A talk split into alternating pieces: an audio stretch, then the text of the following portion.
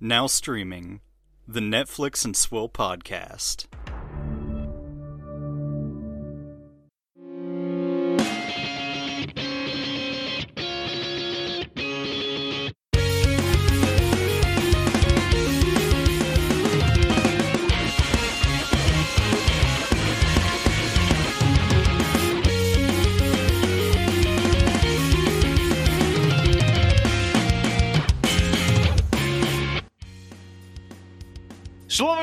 Welcome to the Netflix and Swill podcast, your source for Netflix news, reviews, and booze. I am Dan, and I- I'm doing the intro. So, three guesses what that means, everybody. Caleb's not here. Uh, instead, I have the the Bubby. The Bubby is here. Whoop whoop. Hi. I don't know what that was. Hi, everybody. Awkward ass bitch. That's what I do. It's I true. Shit Uh, awkward. Bubby, how are you? I'm doing well. How are you? I mean, it's not like we haven't spent the last like 48 hours straight hanging out. How are you though? I'm fine. Everything's fine. We're all fine here. It's all fine. We do How are you? have um our little extra family member here this weekend though. Dan's true bubby, Charlie, my sister's dog, is with us for an indeterminate period of time. And I love her, and she'll be taken care of forever. She'll be th- the best. We're also running a little bit of a dog hostel for the next two weeks because Charlie's the first in a stream of two other dogs to follow for like a week and a half of dog sitting. Yay! Uh, one's brand new to us, Cleveland. Uh, we'll see Yeah. if he's you know a good boy. Uh, but uh, Poppy, we love even if she's uh, a head case, and Charlie, we love even if she's a head case. Want to get those two together one day. Anyhow, I digress. How are you? You're good. Me too. The end. Cool. Cool story, bro. Uh, so with that, let's just get right into what's your swill. Can we please get some alcohol into my mouth? He hates these cans! Stay away from the can! What's your swill?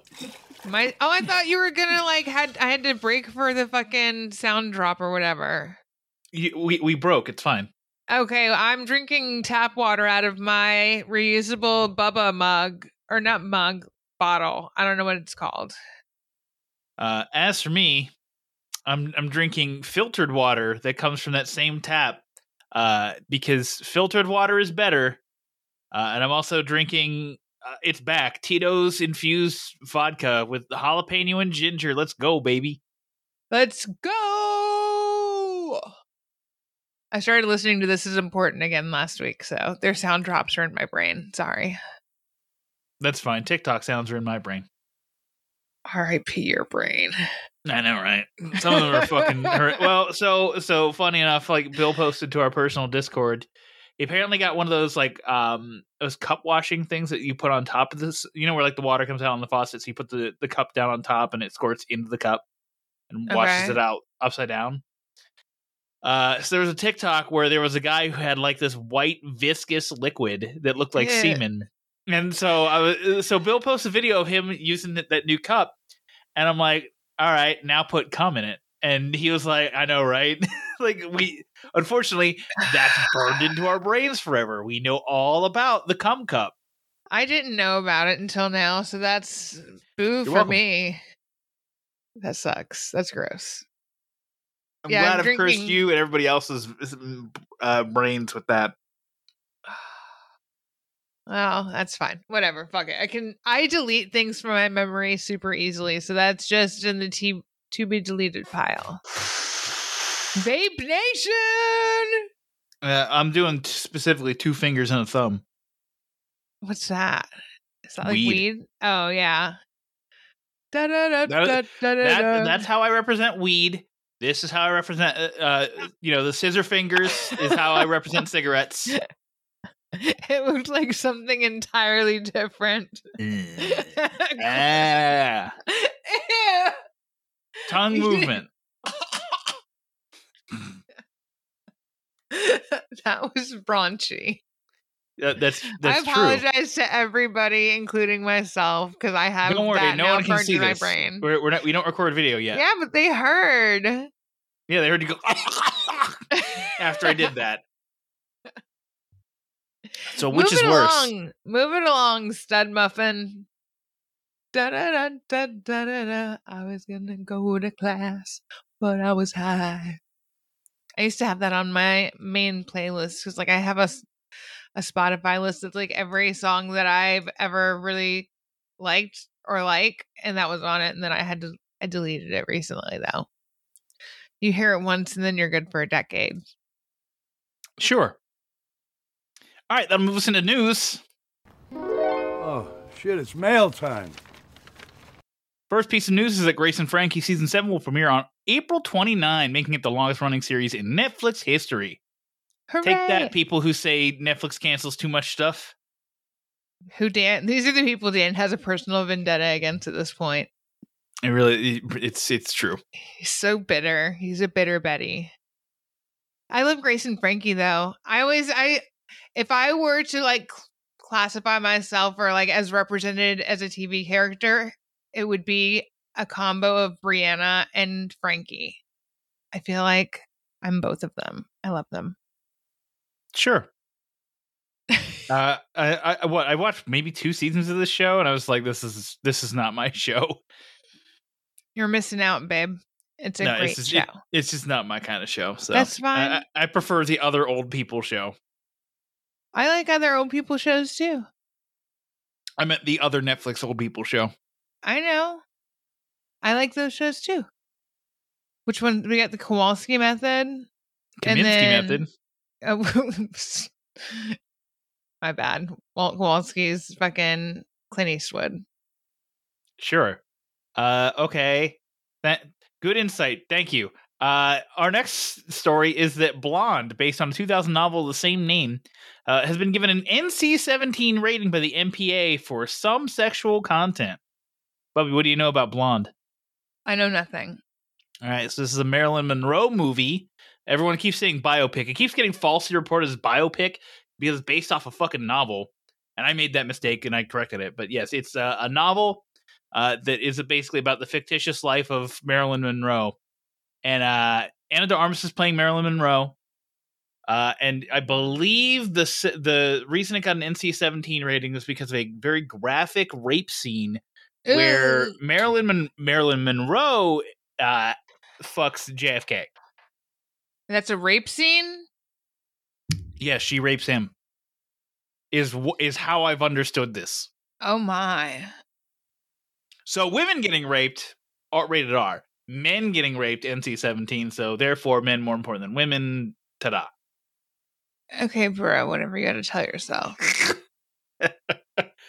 I don't know. Uh, I, I again, I know nothing. Uh, I'm just interested to see how Netflix markets an NC seventeen movie. Is this their first ever NC seventeen? Indeed. Interesting. I mean, in that regard, I feel like because it's kind of like forbidden or like it- it's going to get that like black sheep kind of attention. Well, Christianity pointed it out, but like you really only use the NC seventeen stuff or like those kind of ratings for theatrical release stuff. This is going to get a theatrical release. I have a feeling they're going to put like push the theatrical release down to R and say if you want to see the whole uncut thing in all of its glory, go to Netflix and watch it there. So you have that both would be offerings. brilliant. That early, that's my opinion on what they should That do. would be Well, super smart. So they definitely won't do that. right, which is that's exactly what I was going to say. It's so smart they'll never do it. Never. They won't even think of it. All the smart things we want them to do, like making the OA thing be a meta way to return it. oh, I know. That Never would be do it. fantastic. That would have been Never- so fucking smart. Fucking idiots. like ju- just imagine if if you know one day reporting came out that like you know it, it's like as a press release like Brit Marling was injured on the set uh, of the filming of her uh, of season two of the OA, and we are, we're all just like oh. And then the show comes out, and then you see that she was actually injured on the set of the OA season two, and like, oh my god, they these motherfuckers did it. Yes. That would have been amazing. But uh, I, I don't. I mean, there's a reason why Netflix has been through four chief marketing officers in five years. And this that's, that's probably why. They're the defense against the dark arts position. It's true. So, uh, next up, we have a bunch of reality news. So, uh, I would like for you to please click the link that I provided in the show notes for uh, this story that begins with Love is Blind is renewed for a fourth and fifth season, with Love is Blind After the Altar premiering sometime in 2022 and featuring the cast of season two. First of all, let's talk about the Love is Blind stuff. So we have Love is Blind seasons four and five uh, coming at some point. You're, I think, I believe you've watched Love is Blind. You've watched I all three did. seasons, like no, psycho. there's so there's only two seasons out right now. uh, I guess- season. Oh, really? Yes, season two just came out. Me and Shannon has talked about it a little bit on Rabbit Ears. I was pleasantly surprised that he watched it and the reunion episode. So like we got to have a nice little chat. But yeah, no, season three is not out yet. I know they have like a Oh. Love Is Blind Brazil. They have like some other Hmm. countries, but they don't have. Yeah, Yeah, I'm sure. I'm sure that because I'm sure it just hasn't dropped yet. It's probably filmed. If I had to Uh, guess. well, they said, according to this article from Variety, it says, but fans won't have to wait too long to see more of the series. Its third season, which is filmed in Dallas, Texas, and a spin-off show, Love is Blind After the Altar, will both premiere later this year. Uh, After the Altar will catch up with season two cast, see how they're doing after deciding whether the, whether or not uh, Love is truly blind. So it's a, you know, what is it, like uh, 90 Day Fiance after 90 days or something like that? Oh man, I did watch those shows too. Those the only problem with those shows is some of those episodes are like an hour and a half fucking long. Like who's got time for that? I'll binge like a million of them, but this episode's be dragging. Sure. All right. So continuing, there's more reality stuff uh, in terms of like love life shit. So we have uh, Love on the Spectrum. It's uh, an Australian series, which is now getting a United States version. So I believe it's basically like people who are on the autism spectrum, you know, trying to find love together. Yeah. Uh, we have season two of Indian Matchmaking premiering sometime this year, and we're also getting a season three at some point. Uh, I, Okay. I think you started that. I did not. Oh, I thought you did for some reason. No. Uh, we're getting a Jewish matchmaking, which is I'm assuming the same Inter- thing but Jewish. Enter Jill Zarin. Um, if if Jill Zarin hosted that show, I would I would actually wouldn't be mad.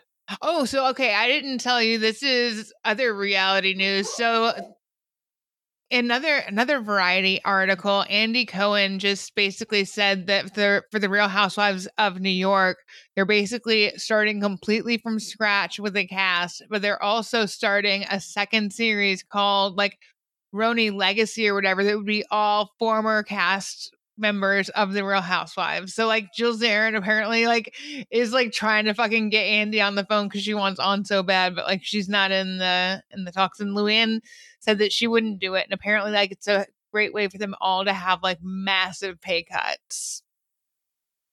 So That there you go. Yeah, that's that's a big L from from Bravo. mm-hmm. Like there's there's a there's a reason we we we just want RHONY. We just want Ramona and Sonja and Luann and then whoever else wants to be on the show all there so everyone can yell at Ramona every time. i don't want ramona anymore she did some stuff in later se- seasons you might be privy to because you you hear a lot but yeah no i'm over ramona no more ramona All right. Uh, so then we have the ultimatum. This is a brand new series. Uh, it doesn't premiere until April sixth.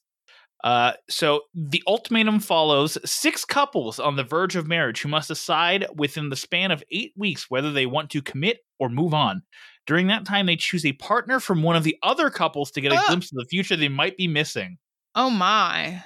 That sounds wrought with fucking disaster. That's like that tv show temptation island. Do you remember the show It was basically like eight couples went to this island and they couple swapped as if it were some sort of dating show, but it was like you're there with your significant other on the fucking island watching them with other people too. And fucking bad idea. Uh, I remember Wife Swap. Oh, I never watched Wife Swap. Was it? I- I've watched the Chappelle Show version of Wife Wife Swap. okay, yeah, It's- yeah, it's that I've seen. Yes. Uh, but like, yeah, I, I, I'd never seen anything. Uh, this seems like a terrible idea, and anybody who goes on this show, their relationship was doomed anyway. A hundred percent. All right. Uh, previously announced show dated and related. Oh, Oh, Oh. no. oh, oh! Please. In it, pairs of siblings join together to find each other's perfect match. Okay. Will they act as the ultimate wingman and help you find love, or scupper your plans and call you out on all your bullshit? Either way, it might just be awkward as hell. Okay. Not Alabama. So cool. Good start. Crikey. Uh, that, that's a bad title. That's a That's very bad. bad. title. That you you need to go. You need to go think about what you've done. Go back to the reality corner and think about what you've done. That's scandalous. Uh, season four of Too Hot to Handle. It's too hot to handle. It's Too hot you- to you that is. handle is. the one where it's like all these sexy people who like having lots of sex are put in a situation where they're all tempted by each other, but they're not supposed to like touch or kiss or anything because if you do, like you like lose money or whatever. Yes. They've only had one season of that out as far as I was aware, but I didn't keep up with it. That's fair. Yeah, uh, season four already. Uh, sometime this, sometime. Uh, actually, just says it's announced, but no release date. Okay. Uh, and then it, there's an untitled series which will be hosted by Nick Lachey, which will bring together still single stars from your favorite Netflix shows, including Too Hot to Handle, Love Is Blind, The Circle, and Selling Tampa, in hopes of finding their perfect match. So there was like on Selling Sunset, that girl that was um like the breakout star, if there was one from season one of Too Hot to Handle, was like on and like talking to like one of the girls' husbands or boyfriends or whatever. Like she was on it was like a crossover Netflix thing, anyways. The Yes. end. So th- that's all the reality content to look forward to uh, sometime in 2022. Uh, I'm sure you're all going to complain about it because it's not your favorite show that was canceled. Speaking of which, let's talk about the big cancellation uh, that happened. Archive 81 has been canceled after season one at Netflix. Uh, while it was seemingly popular, uh, the show saw its hours views dip from nearly 71 million in its second week on the top 10 list to 36 million in its third week on the top 10 list and dropping off the list entirely in the fourth week. Big whiff. Uh, Uh, the minimum amount of views that it could have hit in the fourth week would be, I believe, the 16.69 was the the 10th rated show. So it dropped another 50% from the 50% it had already dropped. So it just, you know, kept dropping and dropping until Until basically it- everyone's everyone stopped caring. Yep. Uh, and then also, uh, Digital i and SVOD uh, data tracking service uh, showed that viewership for the first episode was about 10.4 million. Uh, Okay. And viewership for the final episode was 4.4 million. so uh, more than 50% of people didn't finish the series. I mean, if if you hadn't had us watching it, I wouldn't have finished it. Really? Yeah, I would just didn't care. You run into it? Uh, see, Nah. we, we both agree that the the ending sucks. Like the last oh, the five ending minutes sucks. Yeah, big whiff. because uh, uh, spoilers for Archive 81, uh, which quite honestly, I think I still recommend that show. Uh, the cliffhanger doesn't mean anything. It doesn't like you can just ignore it basically. Uh, but basically, the the main character and the woman he was trying to save from 25 years in the in the past uh, switch switch places in the time in time. So yeah, like it, it was it was a dumb thing. Uh, I felt like just fuck it, who cares? Just make them in the same timeline and have them fall in love. I don't care. It's a better ending than what we got. Yeah, it, uh, I just didn't. I didn't care for a while, and so that ending really cemented it for me. I would not be interested in a season two, even if there were one. Yeah, I, I definitely wasn't interested in watching a season two after the ending because it, you know, it it ends and you're just like, okay, sure, and then it can and then it keeps going. You're like, uh, stop, stop ending, just be be over, just end, stop ending. Yeah, we're gonna talk about that later. I, I respect you if you like the show, but also I just don't care. I don't care, man. Like this show, uh, based off of the numbers alone, the show deserved to die, and everybody needs to calm down. I'm Are sorry, but you need to. Oh, people are very upset. Like, Are oh, they? Man, sh- yeah. Oh man. Oh man, this show is great. I love this show. Netflix needs to stop canceling stuff for no reason. And it's Oh like, my. guys, grow the fuck up. There is the data. The data is out there if you fucking look for it. You can see for yourself the issue. Oh my god, he's that- going again, you the guys. show. I'm going in. he's on I am so sick of these fucking babies. My show, my favorite Oh show my god, got I'm canceled. sorry, everybody. It's it's fine when it was before and we had no data to support any kind of argument, being like, ah, I guess viewership kind of fucking sucked. Then now we have the fucking data. You can I all the data I fucking listed off just now is publicly available. You can find you at home listening to this can find the data that I cited. Grow up. Grow the fuck up. You know, you want your show to live, watch it. That's all you can do. And tell and tell your friends to watch it. Otherwise, shut the fuck up. Or do what Caleb's doing and open a new Netflix account for every Reddit account that says they're canceling it, and then have all of those accounts watch the fucking show that you are so obsessed with. Do that. No. Super So, uh, easy. I don't know. I, I don't have I, I don't have sympathy for people anymore who are like, I don't understand why Netflix cancels any of these shows. The data's right in front of you, man. Extrapolate. Like, come on. Extrapolate that data, people. you get so angry about it. I, I, I it's just like I don't know, man. Like I, I'm at the point where it's like people people just say things and they don't know what they're fucking talking about. Meanwhile, like I'll, I'll cite fucking data and they'll be like, "You're wrong," and it's like, "No, I'm You're not wrong, wrong." because I'm your ju- opinion is different than mine, and Cowboy Bebop was terrible, and you should think that too. I mean, there's that. Uh, I mean, that's that's an actual opinion. I'm, uh, you know, I'm augmenting my opinion on whether or not Archive 81 deserves to live based with data. Oh no, that's just I was watching the dropout and there was a whole conversation about like data and facts are like the only thing that matters, like opinion is just fucking fickle as shit. But that wasn't a show that we were watching together. It just reminded me of that. Sorry. Eh, That's kind of true, but uh, it is what it is. So yeah, that's that's my opinion on Archive 81. Uh, everybody, shut the fuck up. Uh, Shut then listen up. to Downstream, where we're going to talk about some trailers that Bubby definitely loved watching. Baby, I can't control the internet. That's my favorite line! Uh, our first trailer is for Smother-in-Law. The best, worst mother-in-law ever is coming to your home soon. No idea when she's leaving, though. Smother-in-Law premieres April 13th.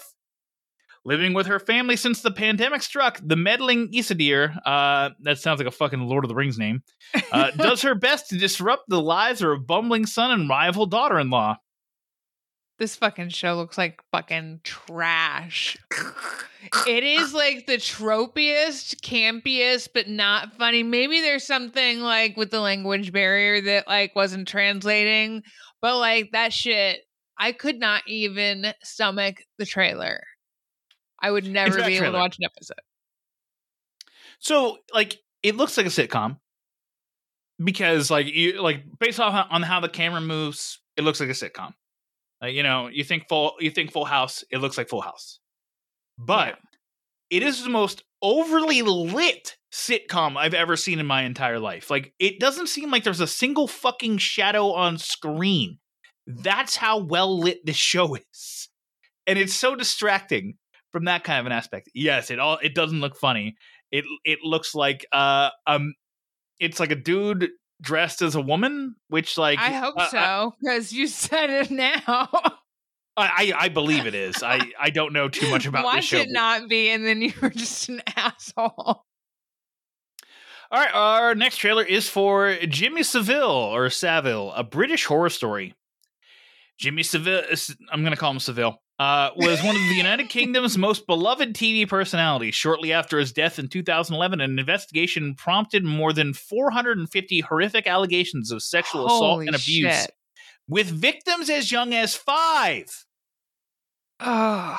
The, the documentary examines through extensive archive footage the evil within Jimmy and delves into how he managed to fool an entire nation for four decades. TV star Jimmy Savile charmed a nation with his eccentricity and philanthropy, but sexual abuse allegations expose a shocking, unseen side of his persona. Ugh. I didn't realize it was that many. I knew it was oh a lot. my fucking Christ. Dude, people suck. So yeah, uh, I, I basically told you this story, like, because I, I knew about this through the internet because I was on Reddit at this point. But uh, ba- yeah, basically, like Jimmy Savile is like a, a Bill Cosby slash Mister Rogers type, or uh, you know, seemed to be like doing good for everybody in. He in was Britain like and- somebody that was like for the children and was wholesome and you thought was just like a good influence. But in reality, he's touching kids. Correct. So uh, this will talk about that. It's a documentary instead of a series. Uh, we'll talk about a documentary series later that I have bones to pick with.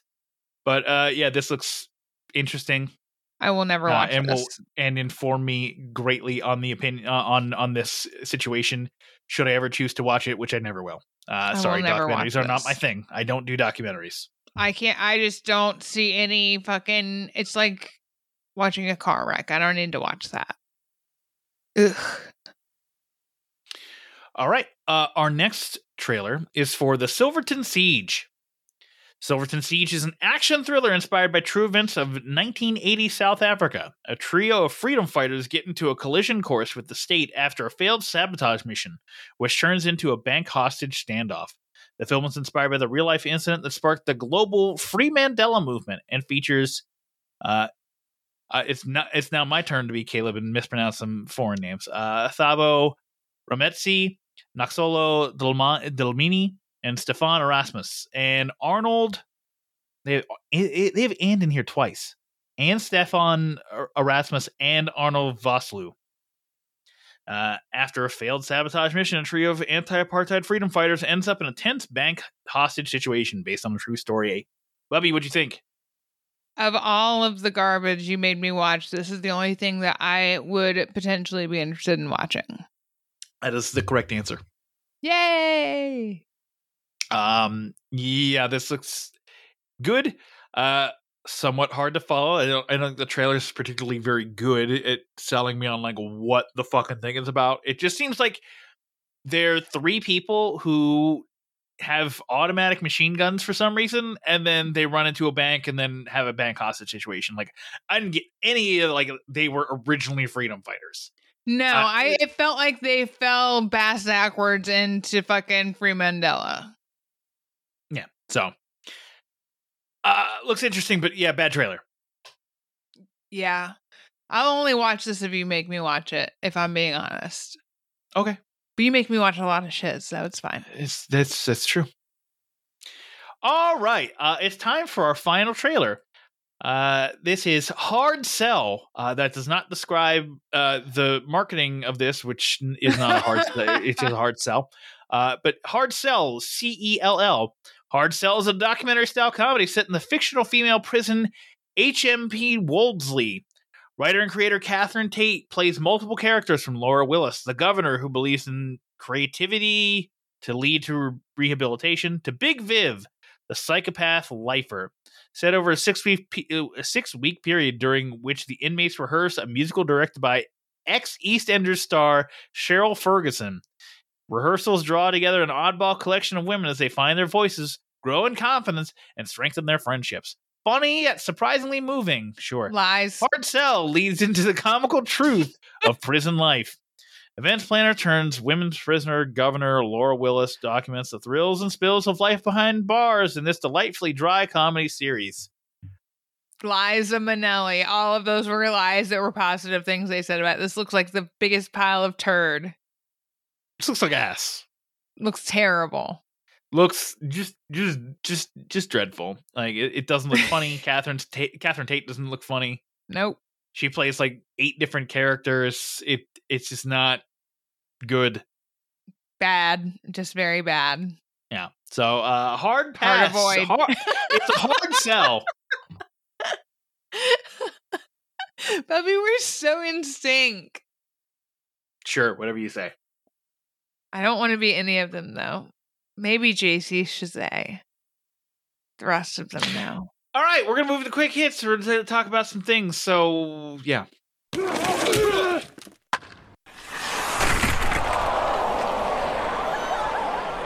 All right, Bubby. I believe you're the only one who watched anything out of us this week. So tell me about the thing you watched.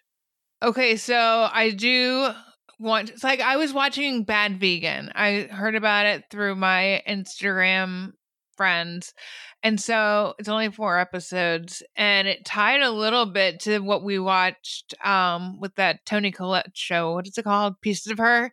There was some similarities with like the man convincing the woman to do things that she wouldn't ordinarily have done or would she? Um so yeah, it was it was sh- short enough and it was interesting ish. It's Alec Baldwin's fault because apparently this woman had this very popular with the celebrities in Manhattan raw vegan restaurant that Alec Baldwin was one of the client like one of the customers or whatever and he would like flirt with her a little bit on Twitter and then there's this other guy that he would like respond to a lot and so she's like oh he's friends with Alec so he must be a decent guy He's not a decent guy. He's a fucking liar. This is very shades of twin. The twin. What's it called? Twinder swindler. Tinder swindler. Tinder swindler. There we go. Damn it. Speech impediment. So it's very similar to that. It was fine. I don't really feel that bad for her. She made some some moves that I think were very stupid. Sure. Uh, I can tell you based off of looking at this, I hate the direction that modern docu series are going in. Yeah. Everything looks just so fucking bland and boring and dry and there it's just so uninteresting to look at.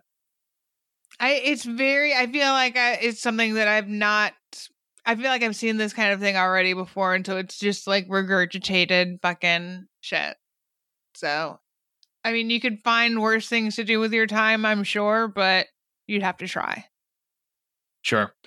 I, I don't know. Uh, what, what what was the thing we watched like uh, a bit ago? Oh, it was like uh, the unsolved mystery shit. Like that looks so. It looks that unsolved mysteries like the Netflix revival looks so fucking generic compared to like the classic unsolved mysteries where it was like, hey, we'll have some talking heads, but we'll also do like full fucking reenactments because it's it's interesting to do full fucking reenactments.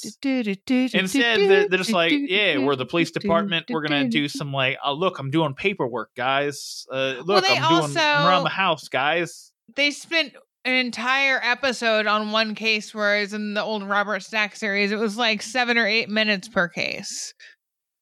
So, like, that's a huge difference. And it's bound to have some more snooze-worthy parts.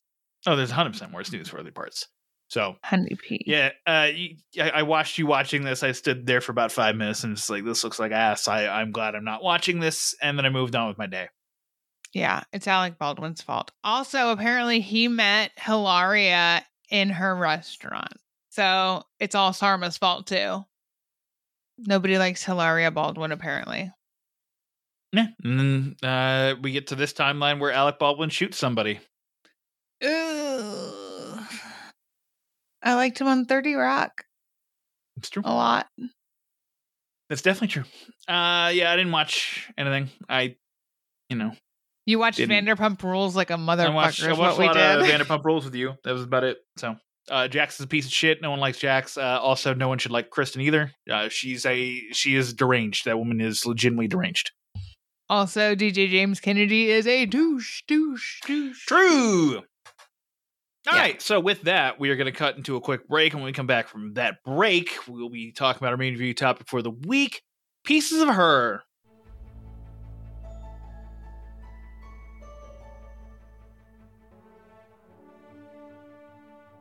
Hello, everyone. My name is Nick. I'm the host of Nikolai's Kitchen, and I'm also the host of the annual live stream for the Cure.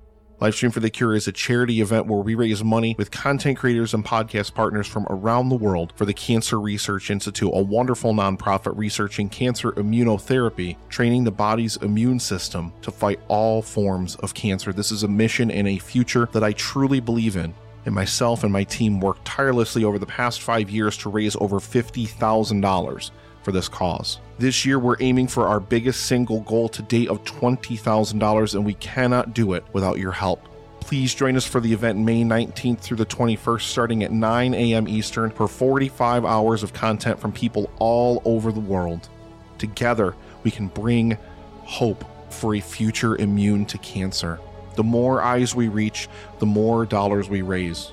Please help us in making this goal a reality. Together, we can make a difference.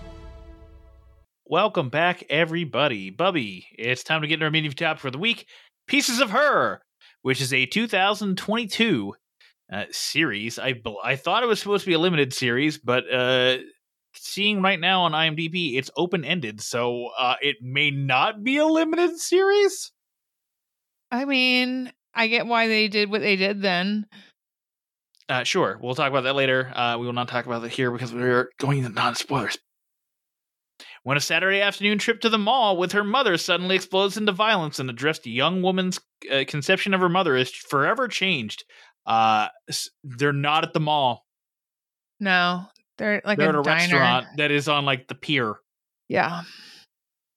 So, uh, IMDb, you are fucking up, and you need to fix it. Get it together. Uh, the show is created by Charlotte Stoudt uh, and stars Tony Collette, Bella Heathcote, Bella Heathcote, and Jessica Barden. Bubby, what did you think of Pieces of Her? Non spoiler. Non spoiler, it's a wild ride. It I didn't have any preconceptions going into it because I hadn't seen any trailers and th- there was a lot happening. There was a lot happening. It was good though. I would recommend it if somebody wanted, you know, like a mystery kind of like not detective but kind of detective It's like one of those thriller type shows. Keeps you in suspense. What did you think? Mm, It's fine. It has a lot of narrative issues. There's a lot of narrative issues. There's a lot of holes, like really. This isn't early on one, so this is not spoilery, but like Yeah, one I'm of considering like episodes five on because there's Yeah, eight yeah, episodes, so, so- five through eight spoilers.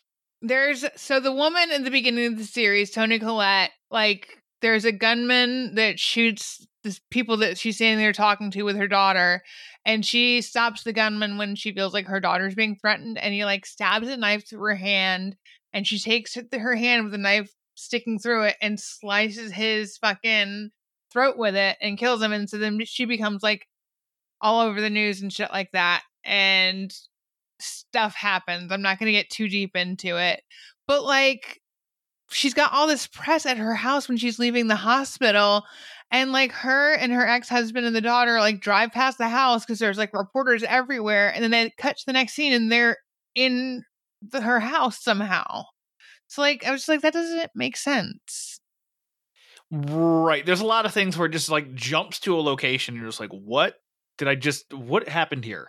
Because this this isn't what this isn't where they should be. This is just like, hey, we needed them to be here instead of where they are.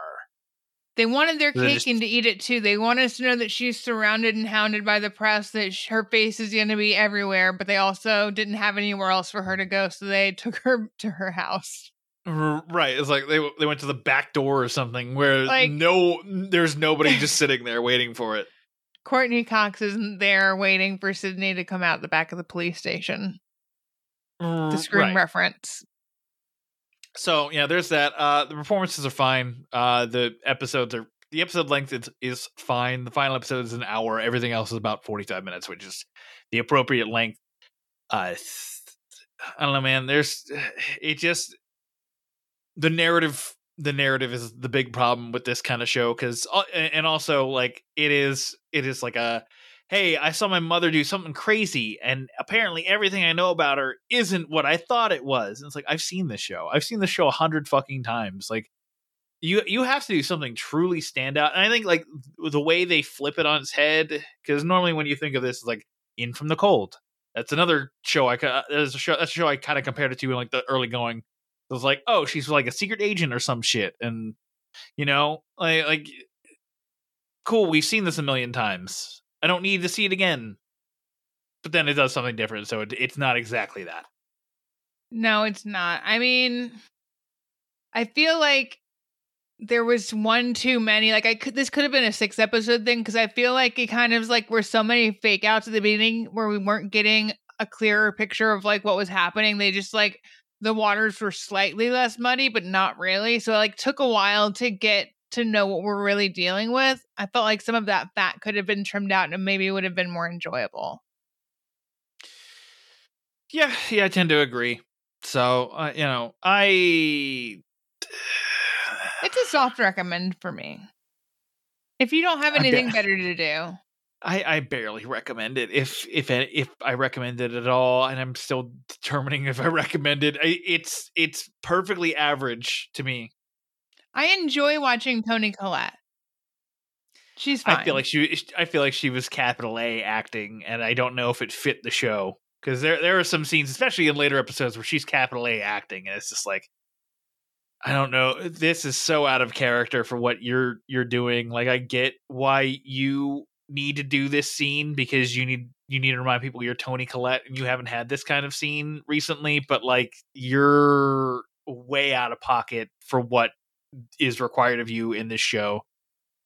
It was fine. It was a lot. It was heavy on the daughter, which I wasn't expecting in a Toni Collette show. Because like this relatively no name, I don't know her from anything. Bella Heathcote. She was in uh Relic. That's about all I know her from. I don't know what that is. She looks distractingly like Heather Graham to me. So Julia loves her. Oh, oh, she was in uh, the Neon Demon, Pride, Prejudice, and Zombies, In Time, Dark Shadows, Not my brand. Man in the High Castle, which that's a show I need to revisit because I haven't seen. Uh, also in Neighbors, which is an Australian uh, like soap opera, I believe. Hmm. So, um, yeah, I mean, she's she's fine. Uh, eh, there, there, there's, you know, my issues. I'm not going to keep repeating them, but uh, I, I feel like the issues really hold this show back. Well, let's talk about some spoilers and you can narrow in on some of those. Let me just play the ending for you. No, no, I don't want to see how it ends. Okay, I could describe it. Um, imagine you're in a room. No, no, like- no, no, no, I don't want to know how it ends. I haven't seen the Uh, beginning. yeah, yet. but the ending is awesome. So if I could just Son play of a bitch, this is what you always do. You always spoil stuff Uh, for me. no, I don't. And if I could just play the ending for you real quick, then we'll discuss that. Motherfucker, you always spoil everything before I get a chance to see Okay, you sound like a crazy person right now. All right, so bi- the big the big thing here is ultimately it's revealed that like Toni Collette is in witness protection. She was like a former, uh, like what is it like heiress to this like multi millionaire guy or multi billionaire guy, and He was uh, some pharmaceuticals bigwig and like worth billions. Yeah, and he was highly influential, big man about town dude. so you know she uh she falls in with this highly charismatic uh, eye roll guy who uh is she's like oh my god this is the man of my dreams and ha- has this relationship with him that you know uh turns out he's an extremist and uh they are like t- he's like a terrorist basically because he goes blowing up factories and you know threatens to blow up factories and uh, uh, uh, it all crescendos with this woman uh, they kidnap her and replace her with somebody who kind of looks enough like her. It's uh, back in like 1988, so there's no internet, so you really can't tell. Yeah. So they replace her with someone else, and then she shoots. Uh, she shoots the, uh, Toni Collette's dad, and then we're like, "Oh shit, they're real terrorists. They they're murderers now." And then everything devolves from there, and so it's like, okay, fine, interesting-ish enough, I guess. But then you also have the background shit of like her older brother who is running for vice president, but is also the CEO of this company that he took over from their dad. And it's just like, what the fuck, bro? Like, there's too much. There's too many balls in the air for this shit. There's a lot because I'm listening to you and I'm like, there's still like 10 other fucking storylines. It's a lot happening and a lot to keep track of. There's like three different main storylines to keep up with because you've got Toni Collette present, Toni Collette past, and then you've got um the daughter present.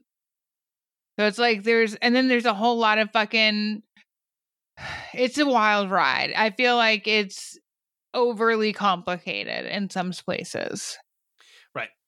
and that's fine. Uh, like if you're if you're doing a, a series like we've seen now nowadays in series, like they're trying to cram so much. Like we've gotten to the point where everyone's attention spans are too fucking short. Like we we I, I've lamented this before with you before, but like uh we went from like 13 episodes we went from 26 episodes or 20 something episodes like in serial syndication to like 13 ep- like house of cards started the 13 episode kind of thing at least in america. I know in the uk they've had like shorter seasons and, and shit since but like that brought it over to the west.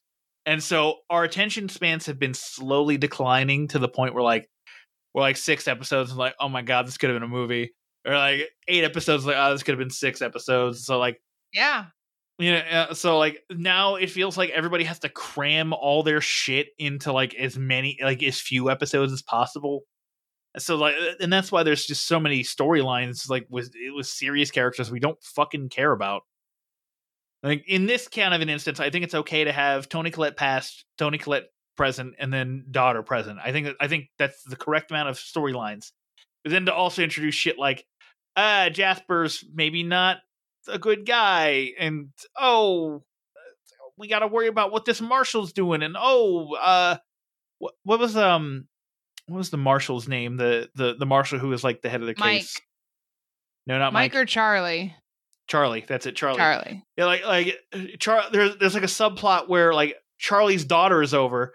We never hear we never hear her speak. We never see them interact but all we know is that she's over and he's like i can't do anything right now. But then he like up and leaves. So like there's this whole there's that whole subplot that's just dropped. Like uh, what what's going on? Like narrow your focus and go from there. Yeah, I feel you. I feel you, dog. They did a decent job with some of the like casting with the older and younger versions of certain characters, but the Toni Collette younger version, I could not reconcile in my brain that that was the same person. Right. Uh that is jesse barden or jessica barden uh who was in um what was that show uh end of the fucking world Mm-hmm. Yeah, she she was like the main girl in that, and I'm trying to find, but like the the one we were, I think we were like, oh my god, this is like great casting. Is uh the guy they had playing young Charlie? So like you have Gil Birmingham, who is like the most prominent native actor I can think of, at least of our generation, Yeah. because he like he you know e- even when he's not playing native because he'll play he plays native he plays like a native character a lot but like when he's not playing native like he's still a very good actor Yes. uh, but then they got somebody who, and I, part of me thought like, oh my god, they fucking just aged down, like they they CGI aged down Gil Birmingham because there's no like this guy looks exactly like him. Uh, the kid, the kid's name is Paul Grenier. Uh, he is like it, it's crazy how much he looks like Charlie. And the voices are very similar too. So it was like super weird. It They did it trippy. too well and they did it too poorly in the same time. Because Right. they did terrible Toni Collette's character.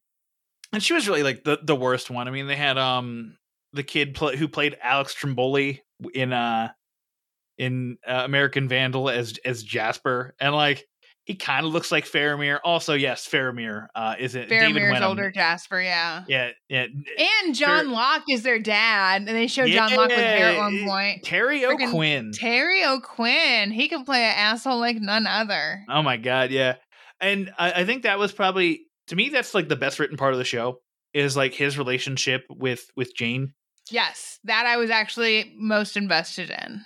because you're seeing it from like the female perspective now instead of like a male perspective because normally male perspective it's like oh the father is you know just trying is overprotective and well-meaning and you know he's he's okay but like he's he he shows his he it's like tough love it's like asshole love like but he, he still loves her. But this it doesn't show like asshole or tough love it shows like borderline psychotic behavior from Terry O'Quinn. Yeah. That like he the way he tries to control his daughter. Extremely possessive. Very disturbing. So uh it- yeah, and then uh, I guess it all comes to a head and uh we- I, we'll just talk about the final episode. Like Nick shows up uh finally, and they have a confrontation in this old house that they you they use as a hiding spot, and then uh and the bebe Tony was Collette's- raised there. yeah, and Toni Collette's about to kill Nick, and then uh more narrative issues. The the U.S. Marshals show up out of nowhere. Out of nowhere, how did they know? How, how do they know? We never knew that. How, how do It's they know where one to of their go? holes. Exactly. Like how unless Toni Collette told them to meet her there, but they never showed that. And and so I'm like, okay, so Charlie has to be alive. And then the next scene, it's it's Bella Heathcote being like, so Charlie didn't make it. I'm like, well, then how the fuck do they know where to go? They, there's no way. Yeah, it it was it was just a contrivance to get like to make it so Toni Collette doesn't kill Nick. And we're like, okay, fine, that's that's whatever. I, I, I'll accept it. Fine. And apparently, it's just to find out. So, like, we also find out that like Jasper and Nick collaborated in order to do something with uh Well, so Terry O'Quinn. the initial confrontation it's like an econo- economic summit in oslo and this woman who they like kidnapped and replaced her with this other woman whose entire like her entire family's dead because of actions of terry o'quinn's character so then she has a gun on stage but she was never supposed to have a gun like nick has always been adamant about that so like it was um toni collette's character's um testimony that said that nick gave this woman the gun so everything that's kind of happened has lynched on that shooting, turning into a shooting instead of whatever the confrontation was initially supposed to be, just like a public shaming. Right, it was like a die. It was gonna be like a red die pack with money. So it was like, Yeah. you know, your your blood money, and it's all over you. And it was supposed to be like this big show of like, oh, maybe he's not the correct person to lead this this company. Uh, I will say this was the '80s during Reaganomics, uh, and also Ronald Reagan Oh, has brought up a lot here, uh, and a lot of anti-Ronald Reagan stuff. So Caleb was uh, very staunchly against Terry O'Quinn in this, but uh, so like there was no way this guy was getting ousted as CEO. I'm sorry. If it was today, probably.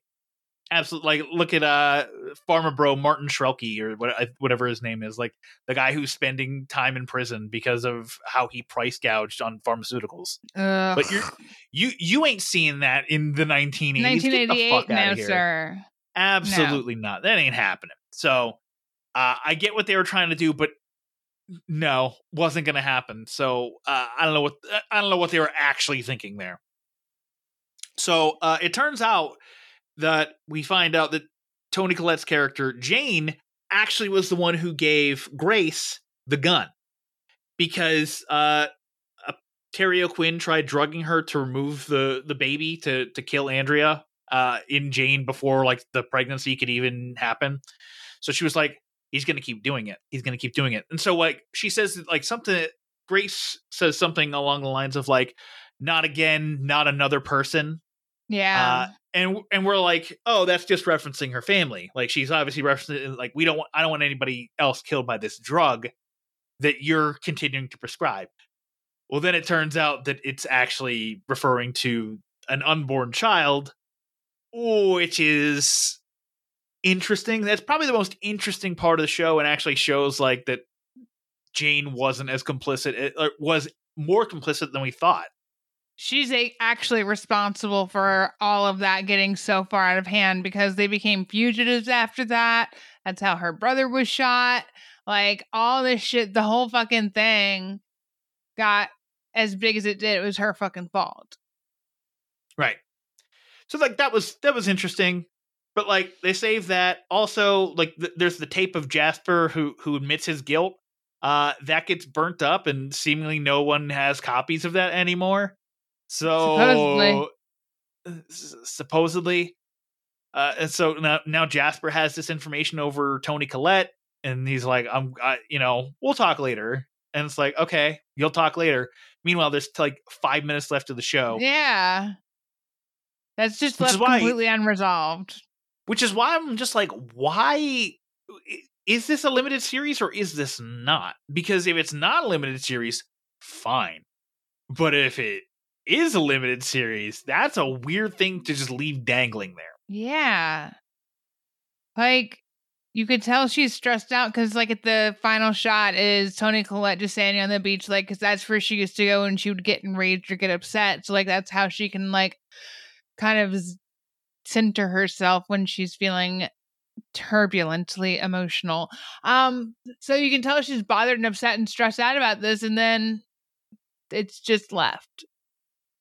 Yep, I just looked it up. Uh, there is there's a lot of people saying uh, um, there's people saying it's not built as a limited series. There's people saying it is built as a limited series. So it doesn't. No one seems to know. Uh, Casey Moore, if you're listening to this show, please let us know because I have no fucking idea and I need to know. Unclear. So uh, if it is not a limited series and they are going for a season two, it, do you feel like that is enough to continue with a second season? I don't know if I would want to watch second season. There's not enough to bring me back. But uh, but does that little thread leave you with enough to be like, oh, what's Jasper gonna do? Mm, no, Do you care? Do you care enough about that? I don't care enough to go back. I don't. That is the correct answer. I don't care enough to go back. Uh, it, I, I guess it's just a thing that's going to happen, and maybe they'll revisit the show in like five years or whenever. Uh, what the hell's her name? The hell's uh, Karin Slaughter writes the next book in the series. Oh, that's right. It was based on a book. I remember that now. So, yeah, I don't know.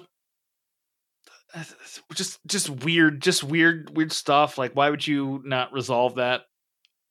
Unless, like, it would require you to basically like go off of things that aren't written for you, and you you don't want to be, you know, the the dudes from Game of Thrones and fuck it up, right? That's what they Right. say. That's what they say. Speaking of Game of Thrones, the guy that played young Nick was Gendry from Game of Thrones. Gendry. Sure was. Gendry. We all love Hey. Gendry. Do, or I don't care. No one cares about Game of Thrones. Game of Thrones interest died the You second brought it up. I forgot about it. It- It's true. I enjoyed rewatching it during the pandemic. It's fine. It was always allowed. Uh, whatever. Uh, everyone knows how much I've seen of that show. Bobby, what would you give Pieces of Her? Unless there's anything else you want to say about it. No, I'm I'm good. I'm giving it a six out of ten. Was that three stars? Three stars. Yeah, it's it's it's, it's a three out of five. It's just Three fine. out of five. We did not talk about this beforehand, by the way. No, we we never do. If we're talking if we're talking about the same thing, like, eh, but like if I go on the show and you're not eh, anticipated to be on the show, then yeah, then we'll talk about it. Kind of. Well, this I wasn't even supposed to be on this show until halfway through the series, so there you go. That's true. All right, that'll bring us to uh, something Caleb wanted to watch, uh, and he's not here for Irene. what Uh, a twat. Once Upon a Time in Mexico. Uh, this is a 2003 film, R rated, directed by, and written by, and cut by, uh, I'm sorry, chopped up by uh, Chopped Robert Rodriguez. And it stars uh, Antonio Banderas, Salma Hayek, and Johnny Depp. Caleb, you did this to me on purpose. I will not believe otherwise. I was fucking tortured. It's a 6.3 out of 10 on IMDb. Oh, Pieces of Her, by the way, 6.4. So, uh, you know, What's Tall Girl? 5.1. Okay. Hold on. So let's, let's 1.3 ahead of Tall make Girl. sure make sure it's a, a 5. Point, oh, 5.2. Ooh, it bumped up to a 5.2. Oh. People, people, you know, people saw that Tall Girl 2 and like, huh, maybe Tall Girl 1 ain't so bad.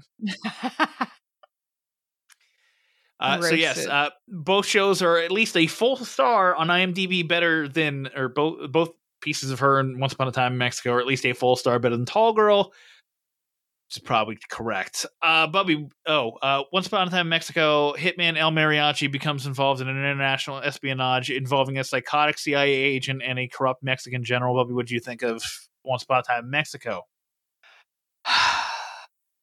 I did not enjoy it as much as I enjoyed Desperado, which is not saying very much because I didn't really enjoy Desperado. I don't think I'm an Antonio Banderas fan. Um, but this movie was throwing me off because there was like a lot of time skips, but they didn't brace you for it. So like I didn't have a clear picture of what was happening until like the last five minutes of the movie. What about That's you? True. Uh, this movie's a fucking mess. This movie Yeah. is such a fucking like. We, you want to talk about narrative messes? This movie. This movie is impossible to follow. So I have difficult. no idea who's on what side at any point in time. Reveals just happen, and we're just like, sure, I guess that's the thing that's going on in this movie. Okay. Like, I, I don't know. Like, Quentin Tarantino, Robert Rodriguez is not. Uh, like, I know they're good friends, and I know like this style is kind of very is very similar to a, a Tarantino movie, but like, no, man, like these these movies ain't it. I I would I actually want to watch El Mariachi just to see like what Robert Rodriguez looks like with like vast limitations. To see Yeah. like what his true talent is. Cuz this this ain't it. This movie, I can generally get behind a good degree of camp. Like, I like really love a B movie, and I think Twilight's a hilarious B movie. So when I was trying to watch it through that lens, I found some appreciation in like some of the ridiculousness. But at the same time, you're right. Like, there was just like overly complicated who's with who, what's actually going on here, like, just difficult to follow. Right. Like at least with Desperado, we went there is a singular good guy, El Mariachi. There's a singular bad guy, Bucho. Confrontation eventually at some point. Bucho's going to keep sending henchmen after him until uh, it finally comes to a head and they confront each other. Also, there's a little side side love story with an intense sex scene between Antonio Banderas and Salma Hayek. Fine. That's that's you know narratively fine. It it moves in a way that is expected. This has Antonio Banderas versus a general. Uh because Antonio Banderas thought he killed the general but didn't. And then the general seeks revenge because uh he did he almost got killed. So then he kills Salma Hayek and Antonio Banderas' kid. And then we skip and then we move to other shit where Johnny Depp, the CIA agent, wants El Mariachi to save the fucking Mexican president because and then uh, uh the general's trying to also take over the fucking government and then there's a fucking cartel leader who's played by Willem Dafoe in brownface Woof. and I said it while we were watching it. I forgive the brown face in this instance because it's Robert Rodriguez. If it was, you know, the fuck's his name? Um, uh, guy, guy who Paul Verhoeven. If it was Paul Verhoeven being like, "Hey, Willem Dafoe, we want you in brown face in 2003," then we'd all be like, "Ah, let's pump the brakes." I'm okay with it in this instance, just this instance. If you say so. But, but it's like, not a good got- look. I don't care who It's- oh, it's orchestrated it. It's not a good look. It is Doesn't not something that should be um done. Don't do that. Luann de Lesseps. It's a good. It's a good reference. Everyone go look up Luann de blackface. Oof, girl. She went to a Halloween party dressed as Diana Ross with like a three foot high afro. It was bad. Also, brown face. and and brown face. It was, it was And bad. brown very face. bad. It was So, just yeah. bronzer. Uh, so then, so yeah, yeah, Willem Dafoe, whose second in command is Mickey Rourke, who is a former criminal in the United States who fled to Mexico in order to to escape prosecution in the United States, and then and then there's Danny Trejo, who is uh with the CIA guy until he's not with the CIA guy. Then he goes with Willem Dafoe until Willem Dafoe has him killed. And then Yeah. there's Eva Mendes, who's a cop, but she's not really a cop. She's Willem Dafoe's daughter. And it's just like, this is a fucking fever dream that you have There's laid out in also the of me. retired FBI agent. Oh my god, that's right. I forgot about that subplot. Fucking shit, there's So many plots. It's so much happening. There's so and then many there plots. was like a whole like teased romance between Eva Mendes and Johnny Depp because he thought he was recruiting her, but she was like double agent all along. Like it's just fucking it's a lot.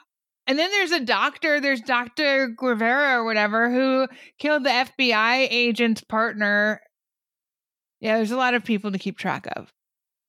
Talk. I'm like uh, just just because there's so many people to keep track of. It's like again, uh Desperado. Let's look. uh, uh, Let's flash back again. There's what five characters to sort of care about. You have Bucho, you have uh El Mariachi, you have Salma Hayek, you have the Steve random kid at the beginning, Steve Buscemi, you have the random kid at the beginning Yeah. whose storyline makes no fucking sense. Uh, why is that even included in the movie? And then you've got the fucking second in command and his little brother friend whose leg got broken. Yeah, that's what I'm talking about. The, the guy whose subplot doesn't make any sense being in the Yeah, it doesn't. So stupid. So, I guess based off of Desperado, you can see the tendrils of like, oh, Robert Rodriguez just needs to keep a tighter sto- story, and, and he'll make like something passable or like something solid. Yeah. And then C minus. this Once Upon a Time in Mexico is like him fucking un- like he did like so much cocaine to write the script for Once Upon a Time in Mexico because there's so many fucking characters. It's everywhere. All over the map. Like it's like it really is like a budget Tarantino movie where like Tarantino gets like 20 more minutes to like oh, here's what this character does, here's what this character does, here's the arc this character goes through and completely fully resolves it. Robert Rodriguez is just like here's this character, they do this and they're gone. Here's this character, this is all they do, they disappear for 45 minutes of the movie. Here's this character, uh they'll be interspersed but we're not really sure what their motivation is. It's too much, man. I don't, know, I don't, I don't really have anything else to say about the movie. It's just it's just a confusing mess. Somehow I had seen this before and I'd seen Desperado before. I don't understand when in my life I had, but I had. And so now I've seen them twice and I blame you. And Caleb. Hey, mostly welcome. Caleb. Mostly Caleb. Mostly Caleb. So yeah, what would you give uh, Once Upon a Time in Mexico? I think I gave it a one and a half, and I think that was being super generous. That sounds about right. I I, I just held up two. I think two is the correct answer. Uh, I think there is some like decent over the top stuff. I like. I think the action scene in the church is fun. Uh, Mhm. the the action scene with Danny Trejo and El Mariachi running around fucking whatever Mexican town they're in. That's fun. But like uh, a fun moments aside, when the action's the fun part, like but fun moments aside, like there's it, it's a mess. It's a disaster. It's a full on Monet. All right, that's it. Uh, that's the show, Bubby. What are we doing next week? Uh, that's not what I was going to tell you to say. Oh. Uh, talk about your show. My show is on on Dan's website. It's Rabbit Ears. We talk about TV shows. I just had Sean Ennis from Ink and Ash come on to talk about Schitt's Creek. That episode just came out. And then next month, Caleb, your co-host, is going to be back to discuss Adventure Time. Come on, grab your friends.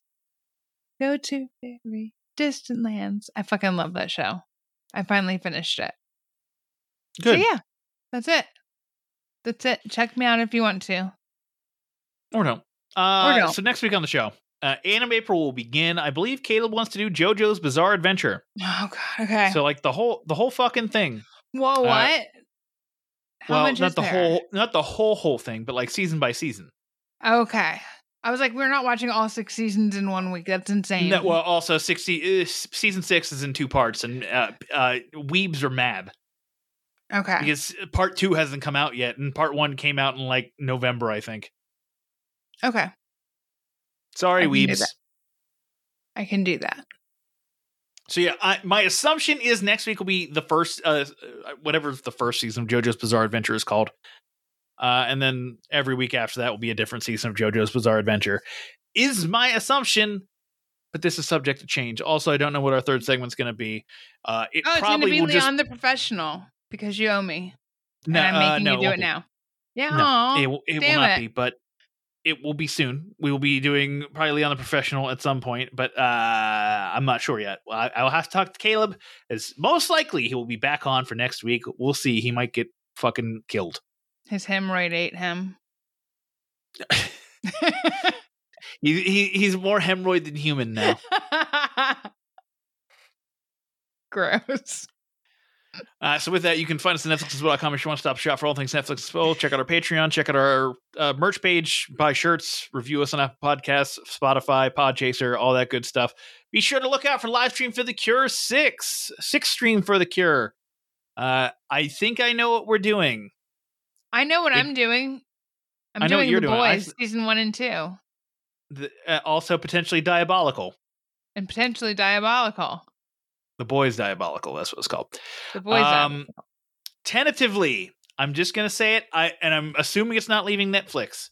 Uh, this movie just swept the fucking Razzies. It's Diana the musical. Will most likely be our cautionary tale of Netflix for live stream for The Cure f- Six. six.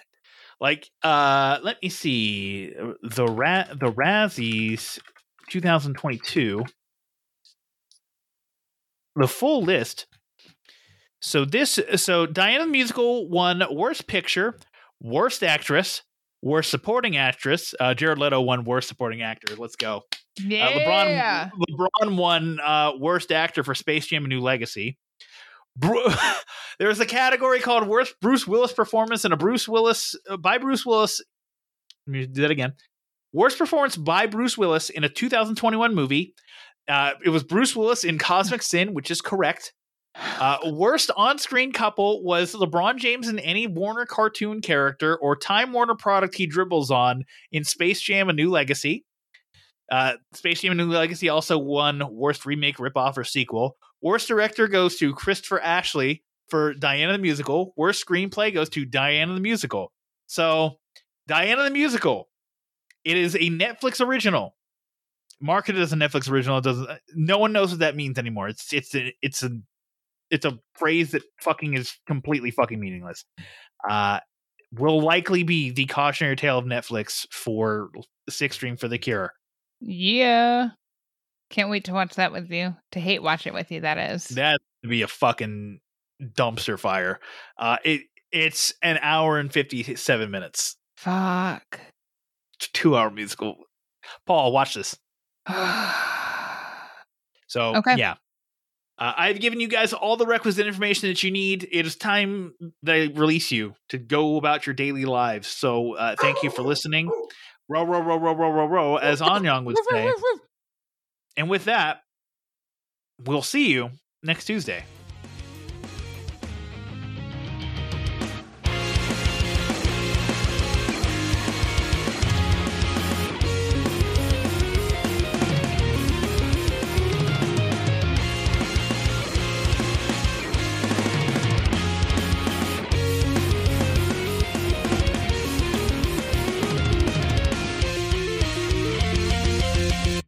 Netflix and Swill is an independent podcast.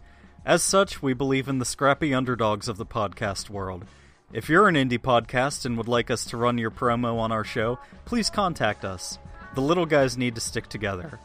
If you enjoy what we're doing, please consider leaving us a review on Apple Podcasts and telling a friend. The more we grow, the better the show will be. Thank you for being part of the Netflix and Swill family.